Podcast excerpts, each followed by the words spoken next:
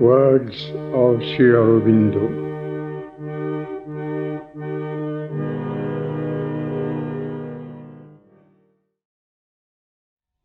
Spiritual life and choice of a career.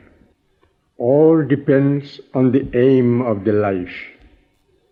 To one whose aim is to discover and possess the highest spiritual truth and the divine life, I do not think a university post can count for much. Nor do I see that there can be any practical connection between them. It might be different if the aim were the life of a writer and thinker on the intellectual level only, without any higher flight or deeper seeking. I do not see that your unwillingness to commit yourself to this kind of work is due to any weakness.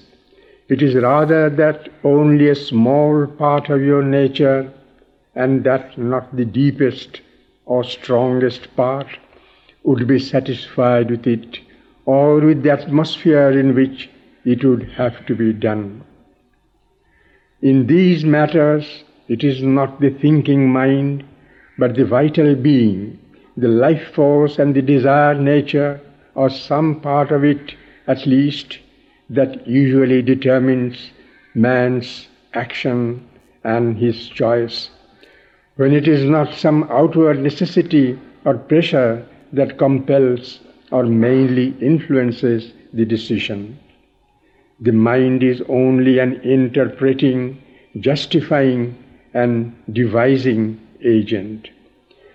By your taking up this sadhana, this part of your vital being has had a pressure put upon it from above and within, which has discouraged its old turn of desires and tendencies, its past grooves, those which would have decided its direction before. This vital has, as its often one first result, fallen silent and neutral. It is no longer strongly moved towards the ordinary life. It has not yet received from or through the psychic center and the higher mental will a sufficient illumination and impulse to take up a new vital movement run vigorously on the road to a new life. That is the reason for the listlessness of which you speak and the mistiness of the future. Destiny in Yoga. Destiny in the right sense applies only to the outer being so long as it lives in the ignorance what we call destiny is only, in fact, the result of the present condition of the being and the nature and energies it has accumulated in the past, acting on each other and determining the present attempts and their future results. But as soon as one enters the path of spiritual life, this old predetermined destiny begins to recede.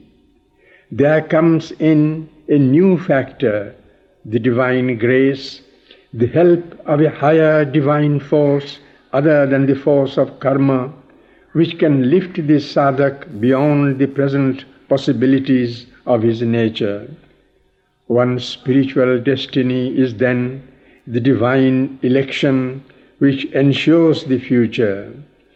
The only doubt is about the vicissitudes of the path and the time to be taken by the passage.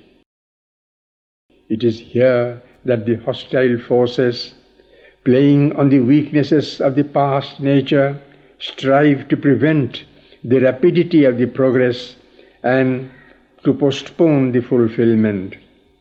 Those who fall, fall not because of the attacks of the vital forces, but because they put themselves on the side of the hostile force and prefer a vital ambition or desire, ambition vanity, lust, etc., to the spiritual siddhi.